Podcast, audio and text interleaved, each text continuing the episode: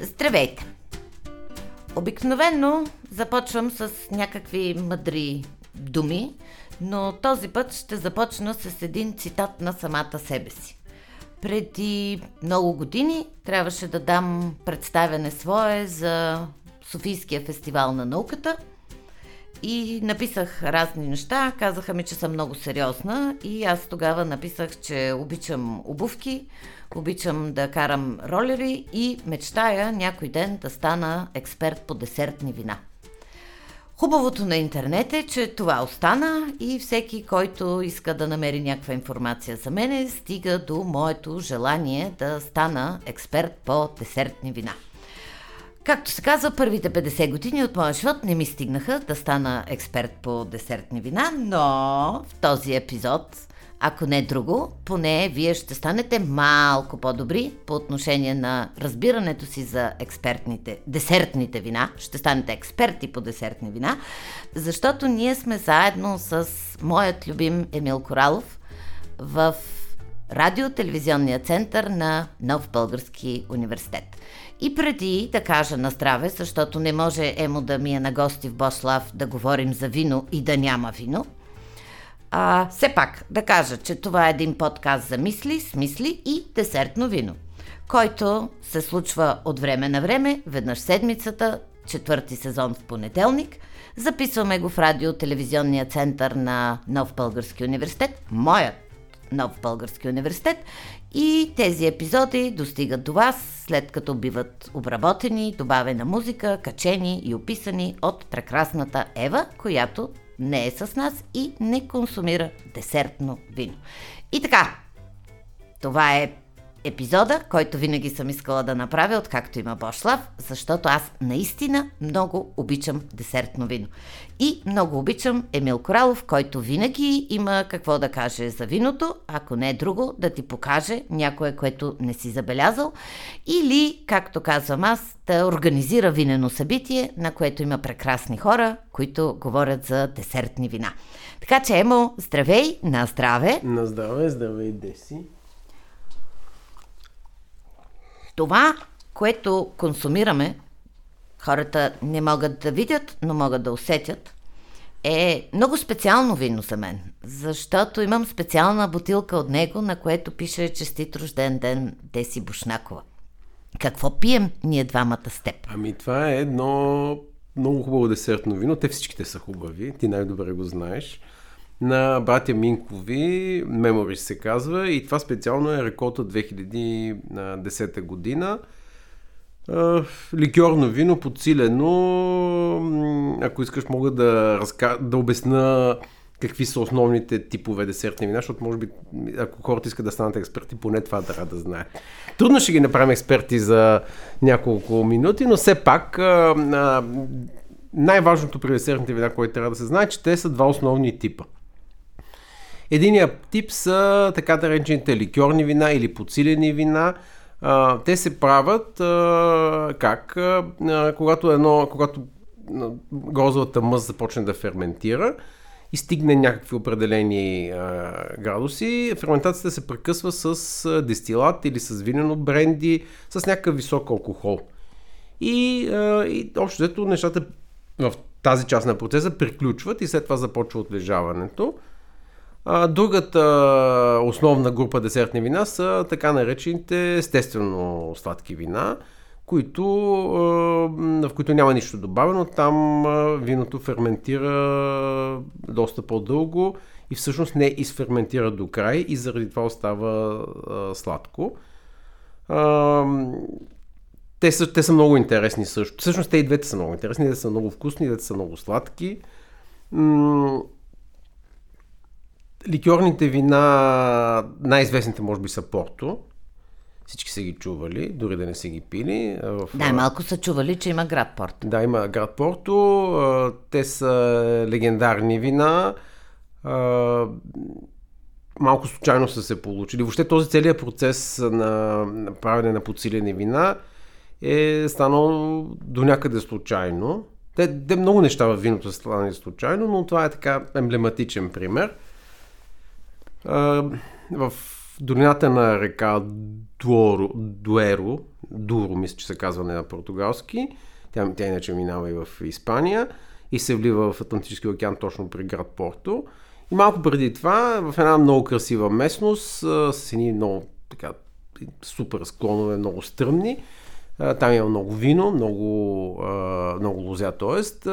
И от много отдавна хората правят там вино. Англичаните, които са така относително наблизко по вода, така, са имали доста сериозен интерес към тези места. И, а, и са се опитвали естествено да изнасят за Англия, но то, целият въобще процес е бил много интересен, защото достъп е много труден там. Те са правили вино, слагали се го в бъчи и си ги пускали по реката, за да стигнат до града, който е почти на самия океан.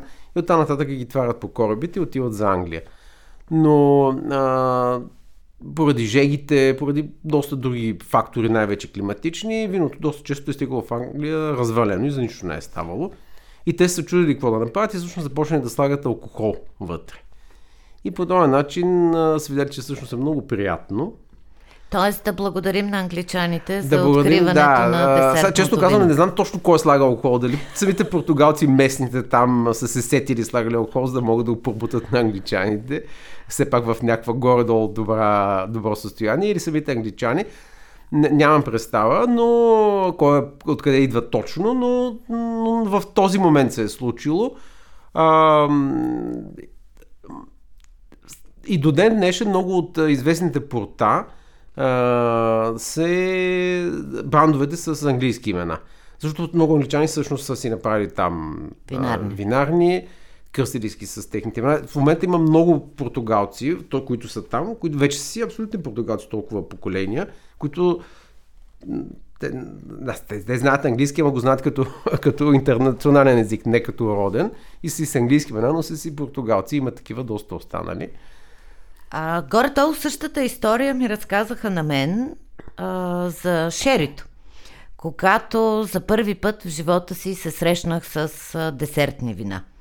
А, аз не знаех, че съществува такова божествено нещо и дори а, прочетох някъде, че а, френския крал Луи 14 е казал, че десертното вино е вино за крале. Аз не знаех, че съществува такова вино. Ти ми припомни, че всъщност го е казал за токайското конкретно, да. не по принцип да. за десертните. Да. А, но когато попаднах в а, Херес, а, откъдето идва името на шерито, а, когато отварят а, новата реколта и целият град а, е на улицата, има ужасно много музика. А, всички са в традиционните испански а, одежди, които поне на мен ми изглеждат ужасно красиви и всеки си излиза от къщи с една малка чашка специална за такова вино да, и минаваме по изпите и дегустираме. Тогава за първи път се срещнах с това а, вино, десертното. И а, ми прави впечатление, че повечето, поне по това време, десертни вина, които човек можеше да намери по летищата, а, бяха именно такива или испански, португалски с английски имена. При, значи при Хереса не е или Херес. А, Херес. Херес, щом казваш, ти си испано говоряща.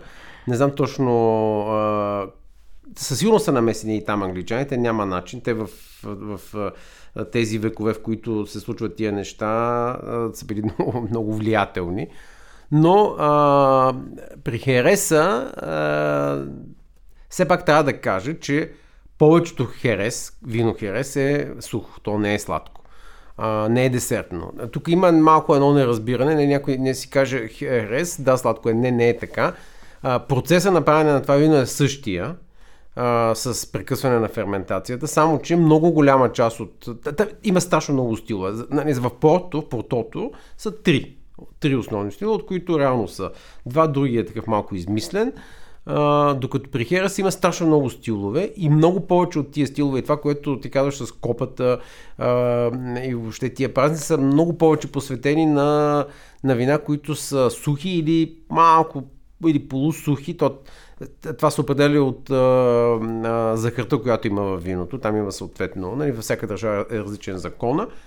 Но а, сладкия херес е една много малка част от а, категорията. За разлика от порто, където няма друго освен сладко. Там няма, няма сухо порто. Има някои, които са с по-малко захар, но те пак влизат в категорията десертни или сладки. Ти понеже се влечеш към Португалия. Да, не, не, напротив, аз съм невероятен фен на Херес. Мен това ми е едно от най-любимите вина.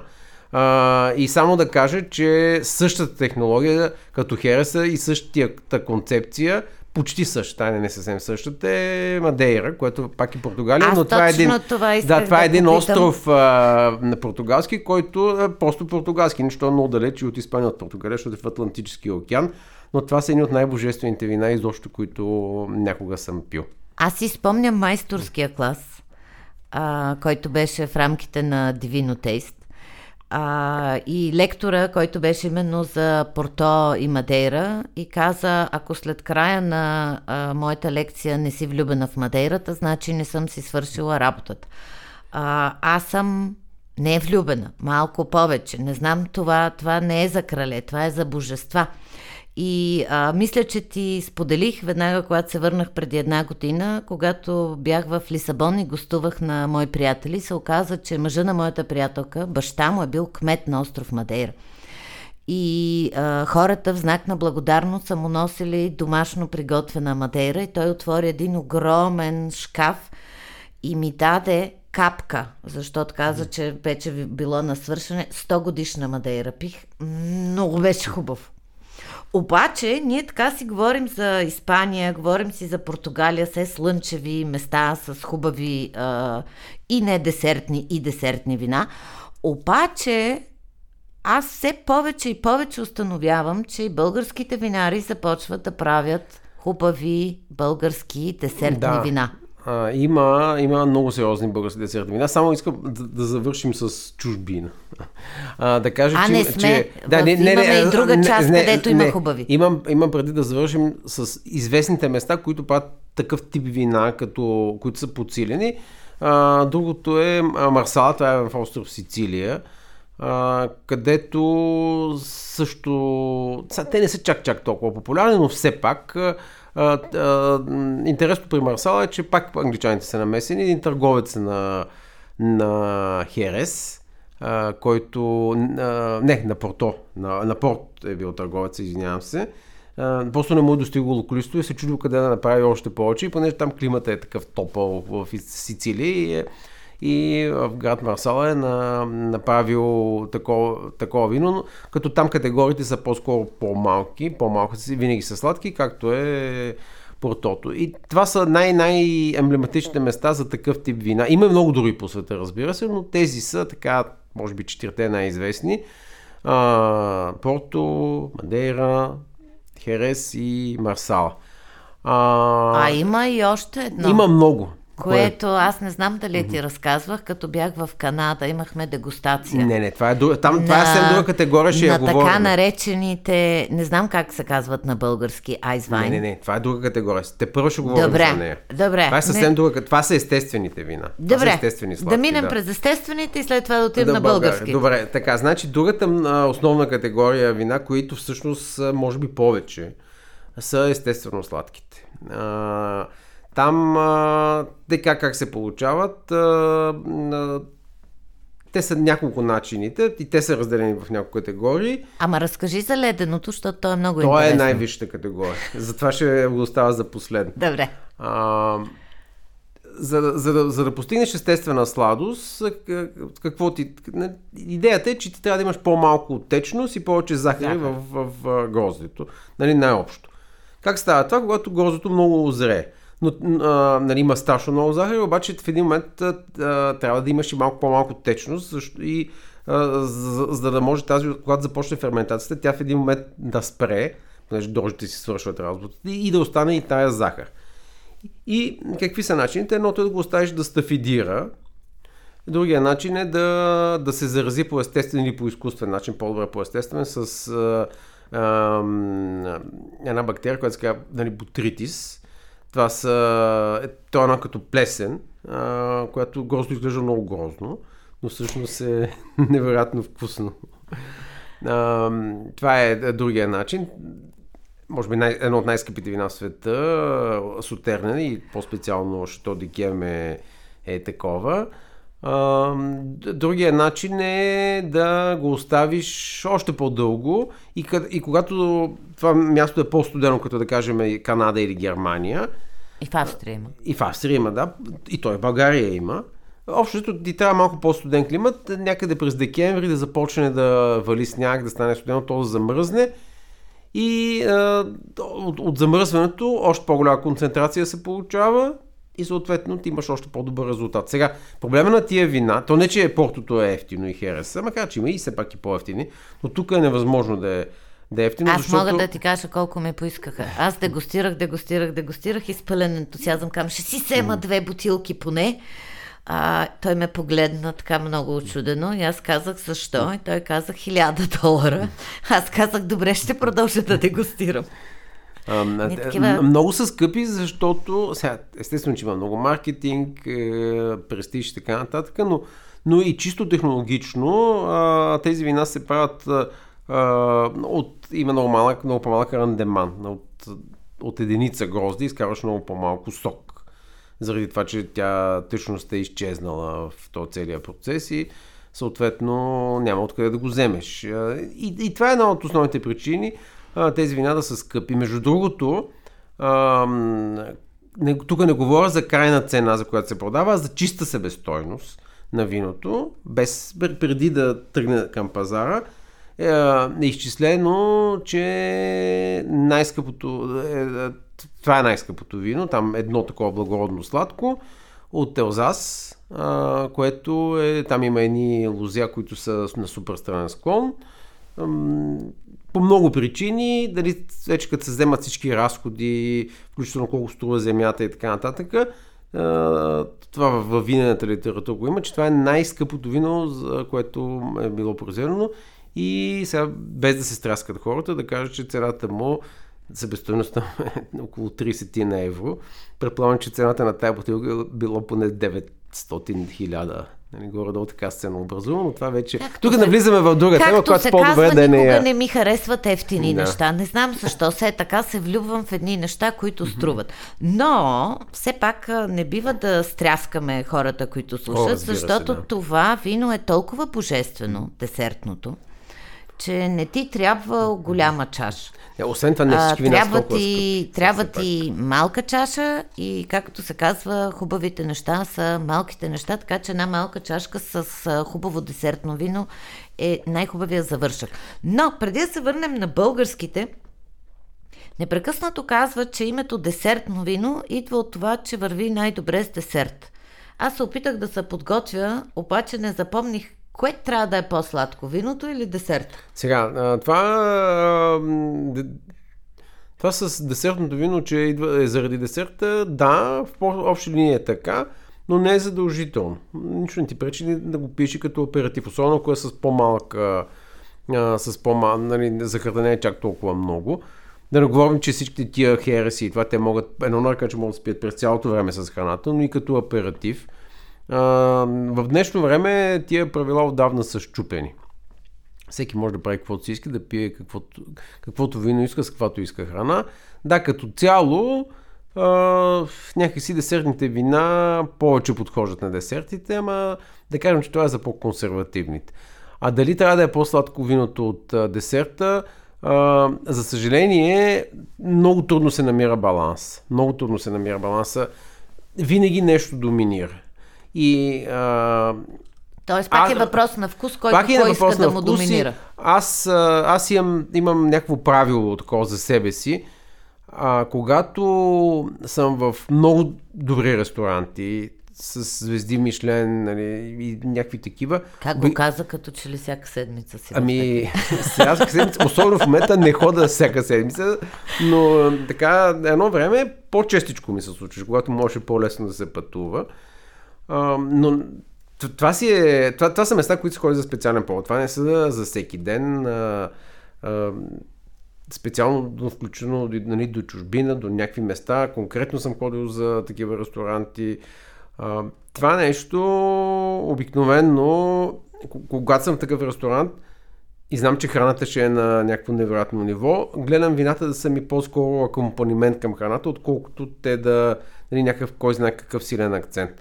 Обратното, понякога да кажем има някаква винена вечер или нещо, което някой иска да си представи вината, тогава по-скоро храната трябва да е малко по-семпла, за да може викнато вината да, да да, да изпъкне. Тоест, много са важни целите, които си поставя човек, когато презентира или прави една такава вечера.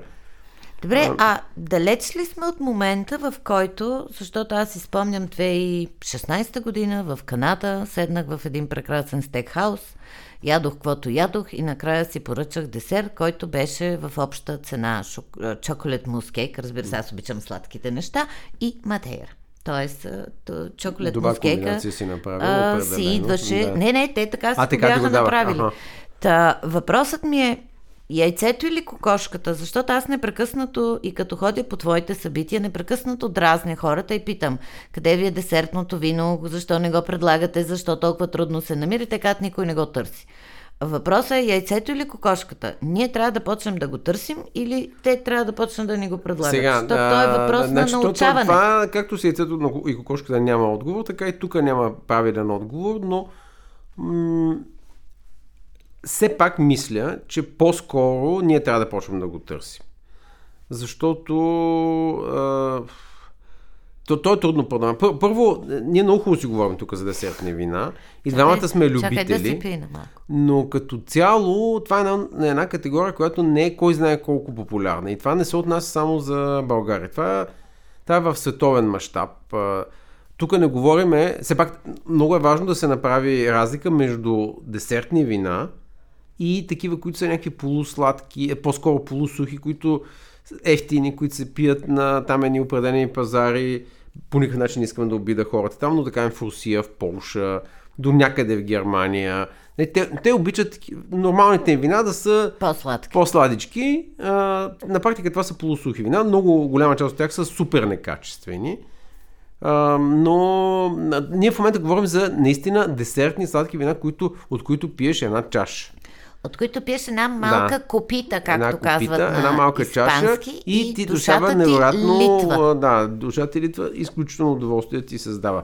Тази категория не е развита а, кой знае колко никъде. Ни, нали, Порто, Мадейра, всички тия неща дава винения свят са познати, сред маняците са познати, но в масовото... Тоест, аз съм маняк. Това ми харесва. Абсолютно със сигурност, че си маняк на тема десертно вино и не само на десертно. Но а, категорията е малка. И а, производителите а, по-скоро истински бизнес трудно ще направят от това вино. Затова те го правят за престиж, за да си допълнят портфолиото, нали, за, за да се знае, да, тази изба прави десертно вино. Това, говоря тук за, по-скоро за България. И а, за да, за да има такива вина, ние трябва да ги изискваме. Трябва да, от, от една страна да ги изискваме от а, самите производители, но е много важно да ги изискваме от ресторантьорите. Въобще да ги има в ресторанта. Е, Хубавото на десертното вино, значи има много отрицателни неща. Скъпо е. Е, но, не, не, това го изтри. Но, но, а, но най-хубавото на десертното вино е, че много лесно се съхранява. Много по-лесно от нормалното. Тоест, въобще не е никакъв проблем да си отвориш бутилката, да изпиеш една чаша, да си я затвориш. Аз имам още една отворена Harway's Bristol Cream, което е шери с проблем. английско име. Заради по-високи алкохол, заради захарта, виното по-лесно се съхранява. И поради тази причина е много лесно да се продава на чаша в ресторант. Аз съм бил в много ресторанти в чужбина, в които има огромни, са огромни няма, да кажем по 10-15 различни десертни вина на чаша. Не, тук в България ние се борим за 3-4 общо вина да има на чаша в ресторант, а там имат 10-15 само десертни.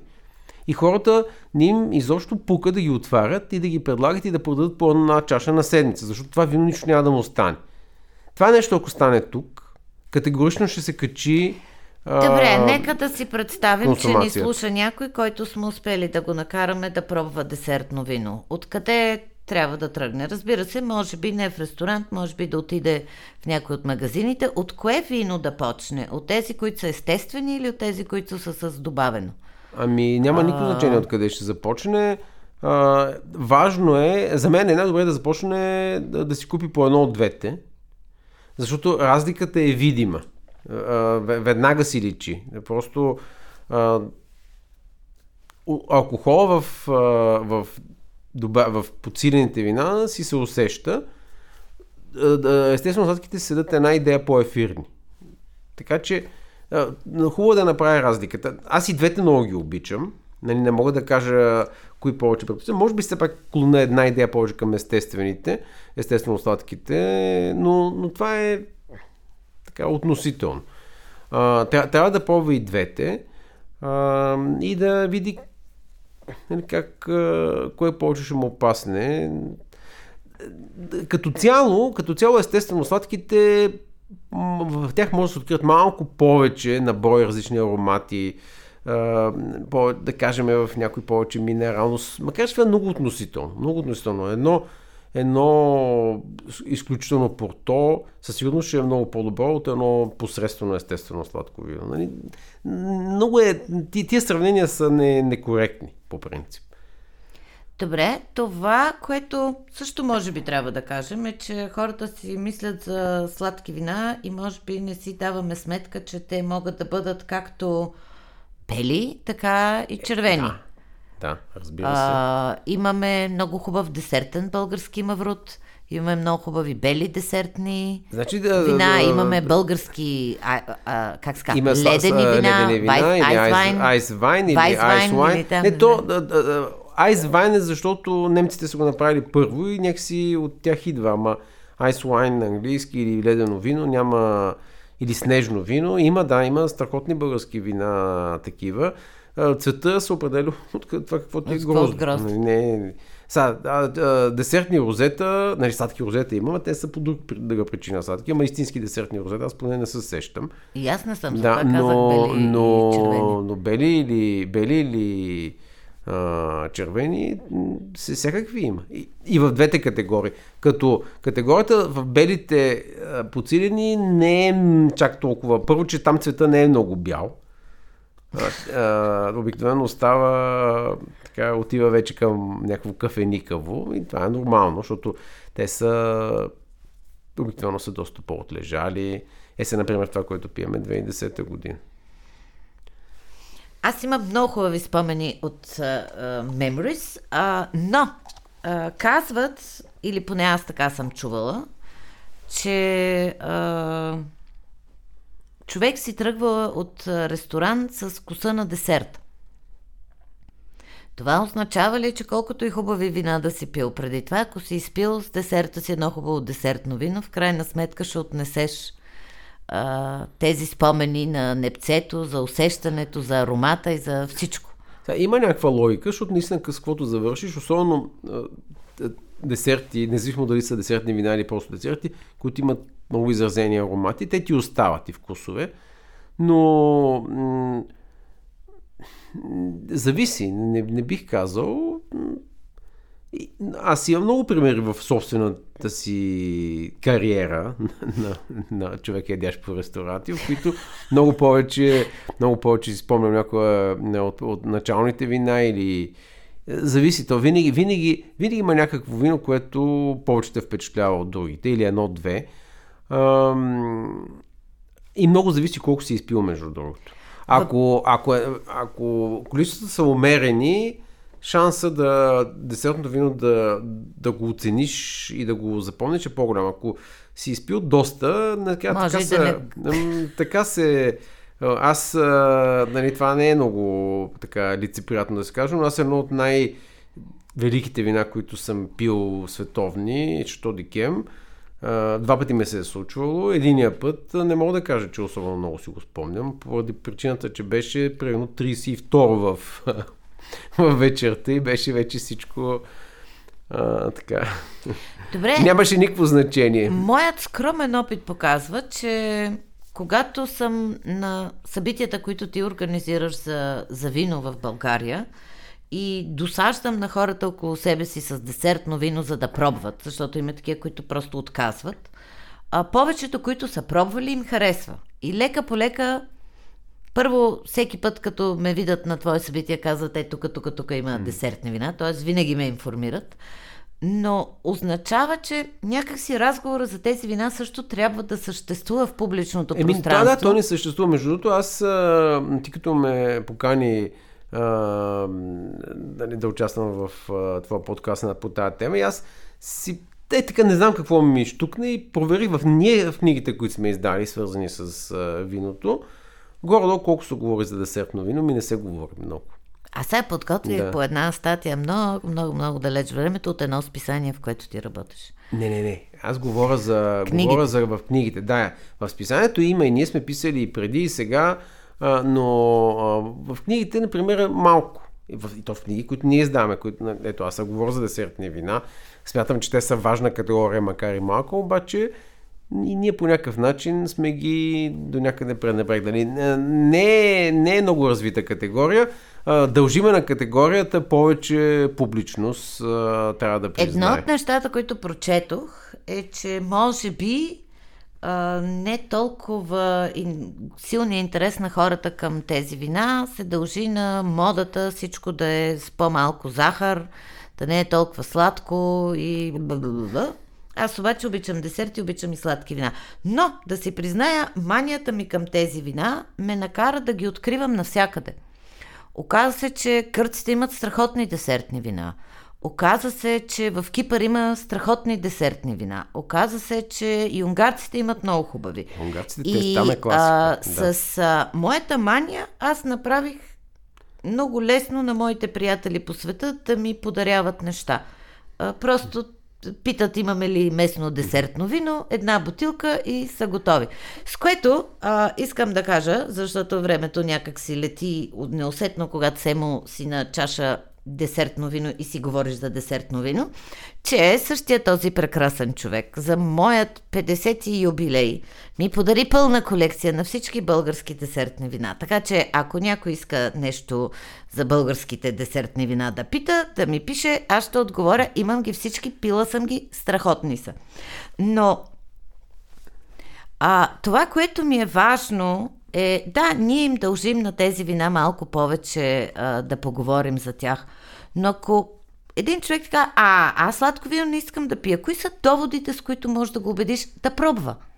Сега, аз първо а, искам да, а, да ти благодаря за това, което каза, защото е много важно и, и да чекна тази тема с а, това по заради захарта, кой не е ял. Значи, това трябва да е последното нещо, което човек се интересува, когато сравнява десертно вино с друго вино. Защото в крайна сметка, когато човек пие вино, всичко става на захар. Така че а, кога ще стане на захар няма никакво значение. Така Дали, че пиете десертно вино, поне е сладко. Аргумента, аргумента това има захар а, и ще напълнея примерно и това.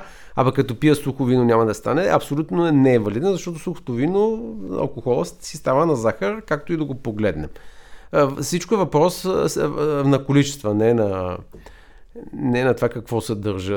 От една чаша нищо няма да ви стане. А, а за, за десертните... Също ти какво ме попита, извиня? Попитахте, ако трябва да убедиш един човек да а, се осмели да, да пробва десертно вино, който ти каза, а не, аз тия сладките не ги ще. Ами, честно да ти кажа, а, не, не мога точно да ти говоря, защото аз заради много големия си обед в виното и заради това, че доста хора се пак ме познават, че работя, че занимавам с вино, в, в общи линии, като кажа на някой пробвай нещо, той го пробва без много, много да ме пит. Това а, е така, да. казвам от опит. А, и а, аз по-скоро бих казал на хората, които не ме познават, че а, това са едни изключително вкусни, много богати а, много богати на вкусови аромати вина, които просто не трябва да пропускате по никакъв начин, да се абстрахирате от всякакви неща свързани с здравословността, защото когато говорим за вино и когато говорим за умерени количества, винаги е здравословно и да, и да се отделете на сетивата си и да ги оставите те да ви кажат дали това ви харесва или не но трябва да ги пробвате задължително, не, не го изпускате. Но тук говорим за десертни вина, не говорим за ефтини, полусухи или полусладки вина, които не, без да искам да обидат хората, които ги произвеждат, общо дето за нищо не става. И в края на този десертен епизод в а, подкаста Вослав, знаете каква е традицията, но преди да спазя традицията, много се извинявам, ще ви направя едно признание. Вие знаете, че завършвам всеки епизод с обичам ви. Наистина много ви обичам. Обаче, ужасно много обичам и десертните вина. Най-хубавото би било, ако можем всички заедно да се съберем и с една малка копита, което на испански означава чашчица, а, с малко от тази амброзия за душата, за сетивата и въобще за всичко, което може да си представите, да си кажем на здраве и нека бъдем по-добри и малко по-сладички, защото всички имаме нужда от сладост. Обичам ви!